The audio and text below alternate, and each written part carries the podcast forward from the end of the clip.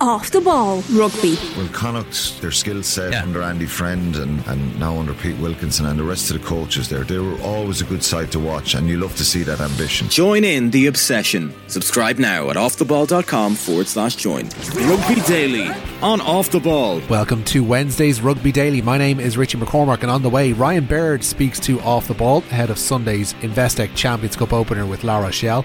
We get the Connacht view of Bordeaux ahead of their meeting on Friday night. Plus, three provinces benefit from boosts in government funding. First up today, though, the EPCR is putting in place measures to combat social media abuse directed at match officials they've appointed global data experts Signify Group, which will employ its Threat Matrix service, which the EPCR say operates in 35 languages and uses AI and open source data to monitor social media at scale and will be activated to protect match officials by identifying, analysing, and providing ongoing support covering targeted online abuse and threat, immediate notification to the EPCR of any identified fixated threat or inappropriate approaches, the unmasking of abusers to enable action by EPCR and or prosecution by law enforcement, and identification and notification of abuse to social media platforms for action all of that follows tales from Wayne Barnes and Ben O'Keeffe of the abuse both sustained via social media during the World Cup, while World Cup final TMO Tom Foley has recently stepped back from Test duty due to what he described as a torrent of criticism and online abuse. Leinster's opening fixture in the Investec Champions Cup is live and exclusive on Sundays off the ball. Johnny Murphy is going to join Cuan O'Flaherty for commentary of the Pool D contest. Ahead of the game, our Aisling O'Reilly spoke to Leinster forward Ryan Baird about Sunday's game, but also the arrival of Jacques Nienaber. Yeah, I was just speaking to him there about what he does with the Spring Springboks or what he has done with the Spring Springboks and maybe the defensive system there. Is that what he's going to impose here at Leinster? And he said he doesn't know yet. He doesn't know about the players. He doesn't know their athleticism. He doesn't know if you know that w- that style will work here. So he said he's just not sure yet. From what you see from him, is it similar to maybe how the Springboks would have played? I don't think it'll be. I don't think anything would, would ever be the same when you're bringing it from one organisation to the other. Mm. Like as he said, you're going to have to work with who you have here. But you know, as Leinster players, as Irish players, we pride ourselves on being um, smart and athletic. So I think you'll see that shine through in how we defend. Um, so I'm, you know, I'm, I'm genuinely really looking forward to working with him and, and seeing where we go from a defensive point of view. And La Rochelle this weekend, what comes to mind when you think of La Rochelle? Um, what comes to mind?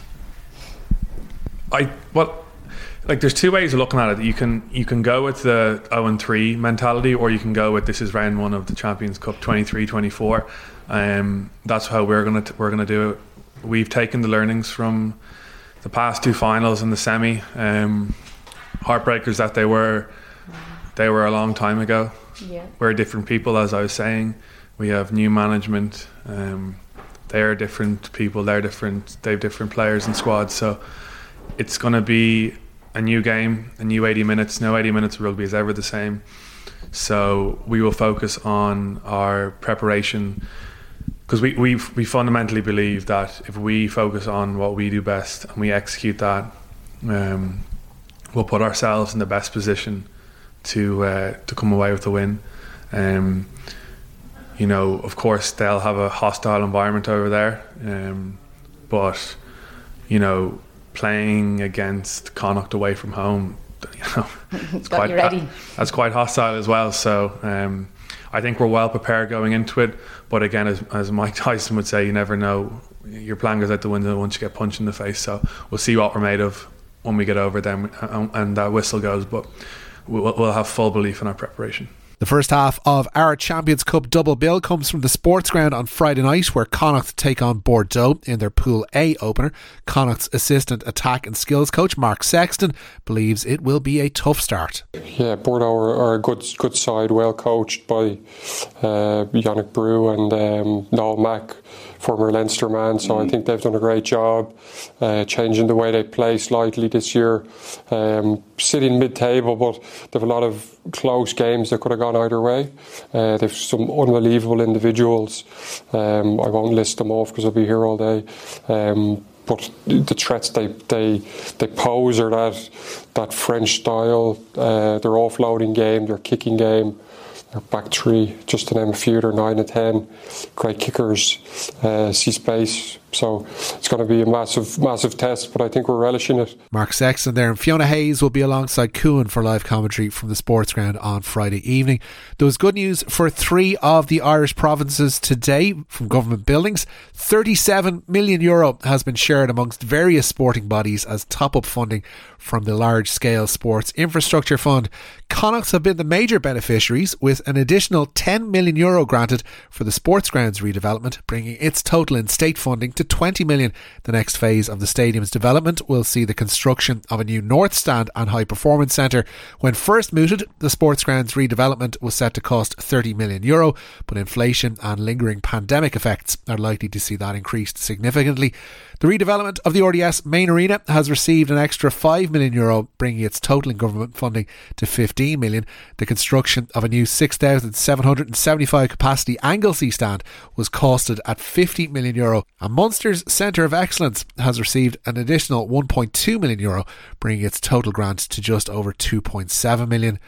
This weekend, we'll see Owen Farrell make his first appearance since announcing his stepping back from international rugby. He's been included in the Saracen squad that travelled to Pretoria for their Pool A fixture with the Bulls. Farrell missed last weekend's Premiership defeat to Northampton due to a knee injury.